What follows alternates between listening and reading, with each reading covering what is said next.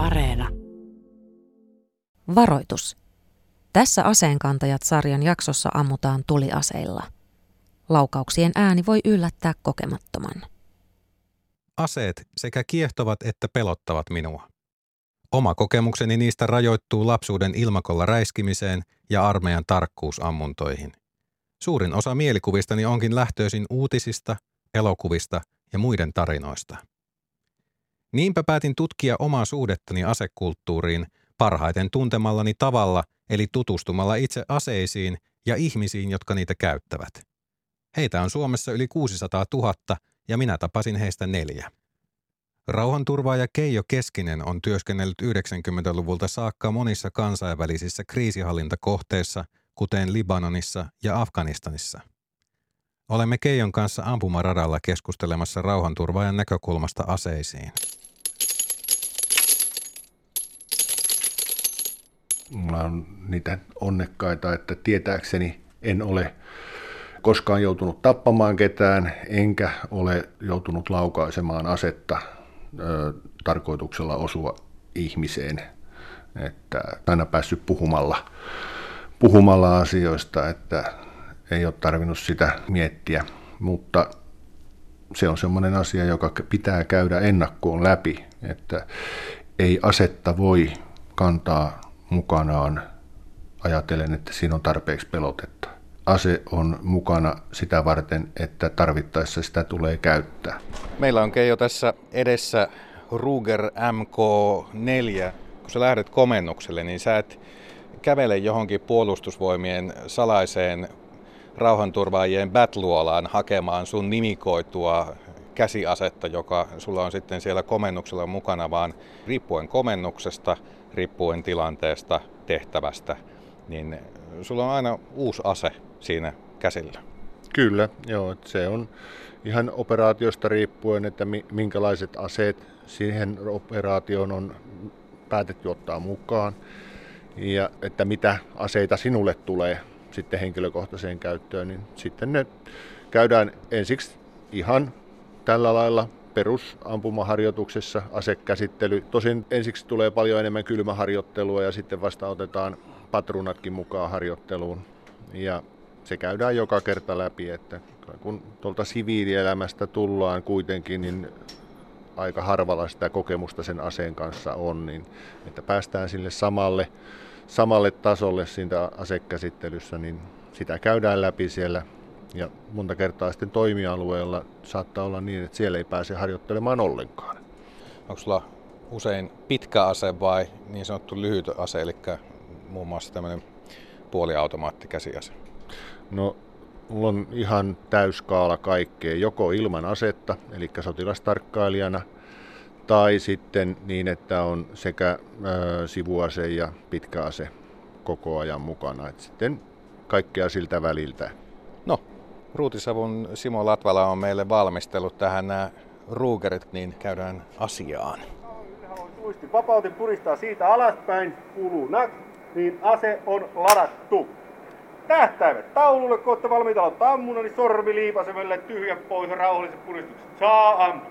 Kun puhutaan rauhanturvaamisesta, niin se on monelle sotilaallekin eh, aivan uusi ympäristö koska yksinkertaistaen niin sotilashan koulutetaan tappamaan.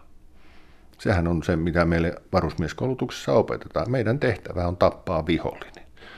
Mutta kun sä menet rauhanturvaajaksi, siellä ei ole sellaista kuin vihollinen. Siellä on osapuolet. Ja se aseen käyttö pitää olla huomattavasti kontrolloidumpaa, koska se, että sä rauhanturvaajana joudut käyttämään asetta, niin mikä siitä vaikutus on siihen sinun henkilökohtaiseen tilanteeseen, sen joukon tilanteeseen ja sitten kun mietitään koko operaatiota, niin se on rauhanturvakoulutuksessa yksi tärkeä asia, että jokainen puhutaan rivimiehestä, joka kantaa asetta, että se ymmärtää myös sen, että se henkilökohtainen aseen käyttö, niin sillä on suuri vaikutus.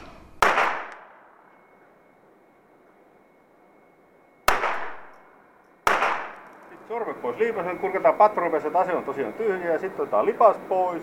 Vasemmalla puolella kahvalun vieressä painetaan runkoon vasten peukalolla. Sitten ase pöydälle, lipas pöydälle ja askel taakse ja pidetään edelleen suoja päällä. Sitten voi hengittää. Ei. Minä luulen, että mulla meni paremmin kuin viimeksi, mutta täällä on enää kolme taulussa. Tai sitten ne on mennyt samasta reiästä. Mites Keijo? No sanotaan, että kasa rupesi olemaan vähän parempi kuin tuossa ensimmäisellä kerralla, mutta se ei ole kyllä keskellä taulua. Että... Taulun paikkaus. Meikäläisellä pelkkää valkosta. Mulla on aina ollut semmoinen pieni kunnioitus aseita kohtaan, koska se on kuitenkin aika tappava väline. Mutta se, että se on työväline, ihan niin kuin mikä tahansa, että mulla ei ole mitään semmoisia kauheita intohimoja, mutta ei, ei taas sitten semmoista kauheaa vastenmielisyyttäkään. Se on tarpeellinen, niitä tarvitaan, sitä on pakko käyttää noissa tehtävissä, mutta en minä esimerkiksi itse en metsästä, mulla ei ole mitään semmoista tarvetta, tarvetta siihen, että käyn ampumassa sitten silloin, kun haluaa päätä muuten tyhjätä ja olla keskenään ihan omien ajatusten kanssa, niin silloin käyn ampumassa. Mutta ei sen tarvii juosta sen, mitä mä ammun. Kun ajattelee, että aseita, niiden olemassaoloa, jos ei olisi aseita, niin sitten se olisi seisompi mies, joka sanoo, mitä tehdään, koska se vetää pientä miestä nyrkillä ja sitten se pieni mies ottaa kiven. Ja siitä se lähtee eteenpäin, että kyllä se, tämä on aika pitkälle ihan ihmisen historiassa, että kyllä ne aseet on otettu. Jos ei pärjätä muuten, niin otetaan ase. On se sitten keppi tai kivi tai on se sitten tota, pistooli tai tykki, niin kyllä se on tasapainoa tuonut sitten. Jos joku jää häviölle, niin se pitää keksiä konsti, mitä pärjää. Ja kyllähän niin kuin maailma ilman aseita, sehän olisi kaunis ajatus, mutta mitä me tehdään sille ihmiselle ennen sitä, että se pystyy elämään maailmassa ilman aseita. Hyvä, suojataan näkö ja kuulo, suojat päälle ja punaisen taakse ja kädet alas nyt tulee seuraava toinen. Saa ampua.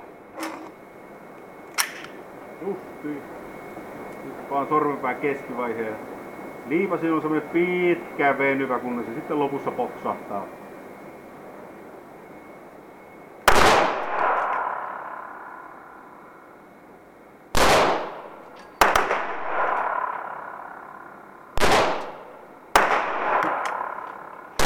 Miten sä, Keijo, näet keskustelun aseesta tällä hetkellä yhteiskunnassa?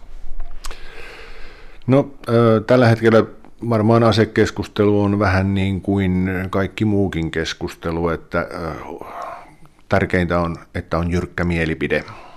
Olisi sitten puolesta tai vastaan, ja ei haluta kuulla niitä muita mielipiteitä, ja samoin tosiasiat on vain niitä tosiasioita, jotka minä hyväksyn asiaan liittyen, oli se puolesta tai vastaan, niin mitä tuossa nyt on kuunnellut asekeskustelua, niin se välillä menee aika järjettömyyksiin.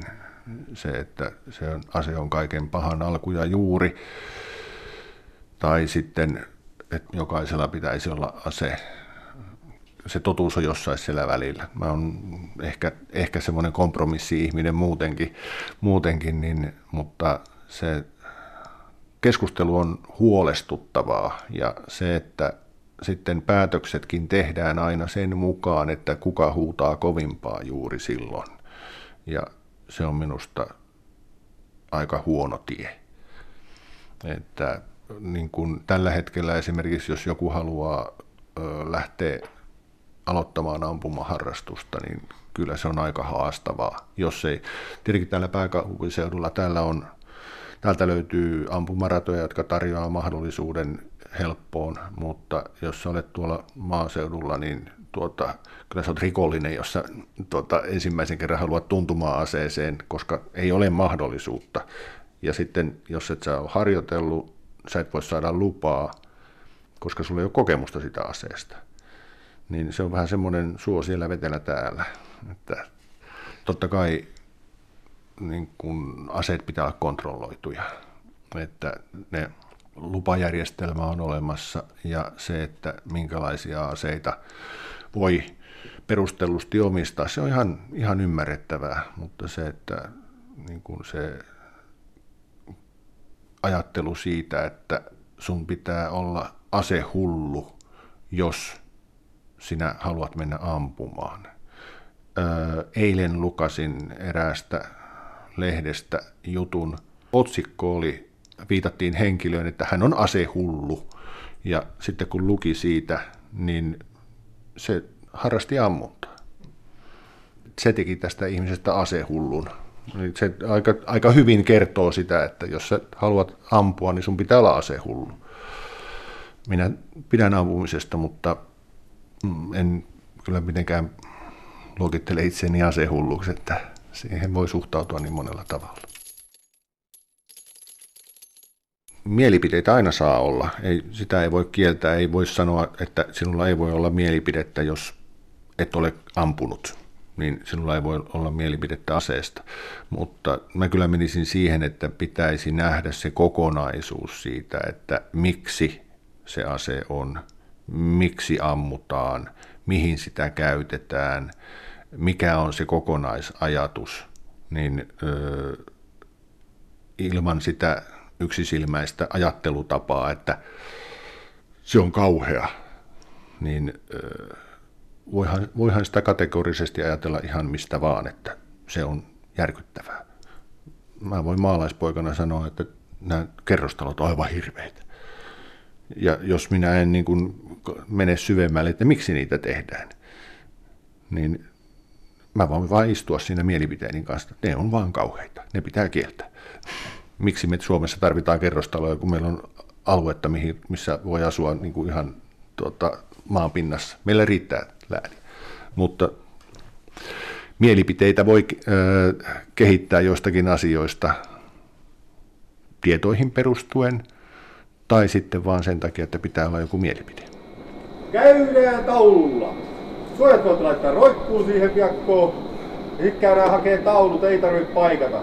Joko meni erittäin hyvin tai sitten meni erittäin käteen. Siinä on kaksi vaihtoehtoa. Nyt meillä ei mennä valkoisia reikiä näy. No niin, sitten ammuttiin ysimielisellä Glockilla, joka on tällä hetkellä maailman käytetyin palveluase poliiseilla ja joillakin sotilaillakin.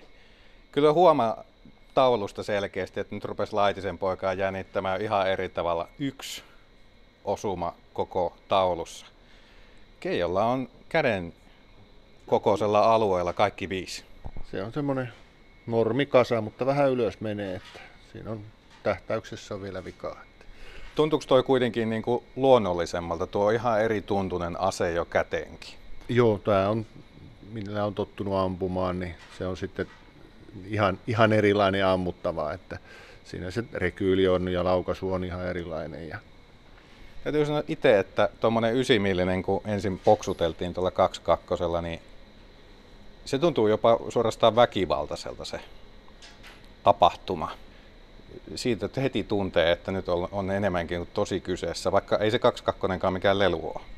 Joo, no totta kai kyllähän siinä voimaa on. Että se, siinä on se rekyyli on ihan erilainen, mutta se, niin kuin, kyllä tämä niin kuin, tuntuu aseelta tietenkin, kun tässä nyt on tuommoista tottunut käyttämään enemmän, että tuo 22 kanssa olisi pitänyt vielä ampua vielä muutama lippaallinen, että siihen olisi saanut tuntumaan, koska se oli niin kevyt sitten. Että.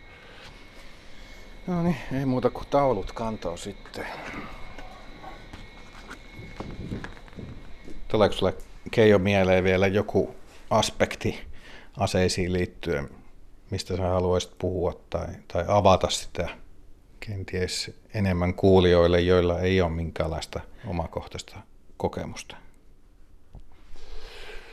Kun puhutaan rauhanturvaamisesta ja aseista, niin monesti se ase saattaa olla myös siinä tilanteessa se, joka niin kuin pahentaa tilannetta.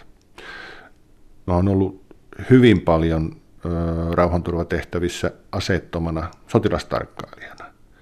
Ja silloin monta kertaa on ollut etu, kun mä oon mennyt sinne keskusteluihin, kun se toinen puoli on tietänyt, että minulla ei ole asetta.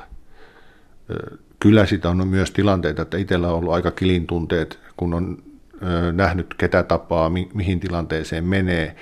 Ja varsinkin jos siinä on tajuntaa laajentavaa ollut kauheasti käytössä siellä alueella, niin sitten on tullut se, että ihan niin kuin oman turvallisuuden kannalta, että olisi ehkä hyvä, jos olisi joku kättä pidempää, millä voisi puolustautua. Sitten joissakin tilanteissa ase on pakko olla mukana, mutta sitä ei käytetä provosoivasti, se on siellä taustalla. Ja monessa rauhanturvaoperaatiossa, kun puhutaan voimankäytöstä ja voiman näytöstä, niin se, kuinka sä kannat asetta, mitä sä teet aseelle, niin se on, saattaa olla käskettynä siinä eri, eri tapoja ihan vaan sen voiman näytön kannalta. Että se menee nimenomaan sillä lailla, että näytetään, että meillä on ase, mutta tuota, sitä ei vielä käytetä. Ja se on erittäin hyvä tämä suomalainen ajattelutapa, että se viimeinen on se aseen käyttö, että se laukastaa se ase. Ja sitten on näitä kulttuurieroja tosiaan, että pitää olla kaikilla kirkkaana mielessä, että jos käsketään ampua varoituslaukaus, niin mitä se tarkoittaa se varoituslaukaus, mihin se ammutaan se varoituslaukaus. Se jossakin kulttuurissa varoituslaukaus voi olla ihan eri kuin meillä.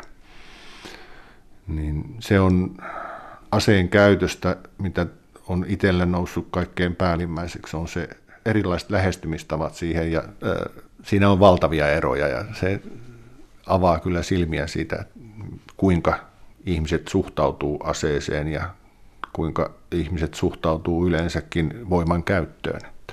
Siinä on melkoisia eroja.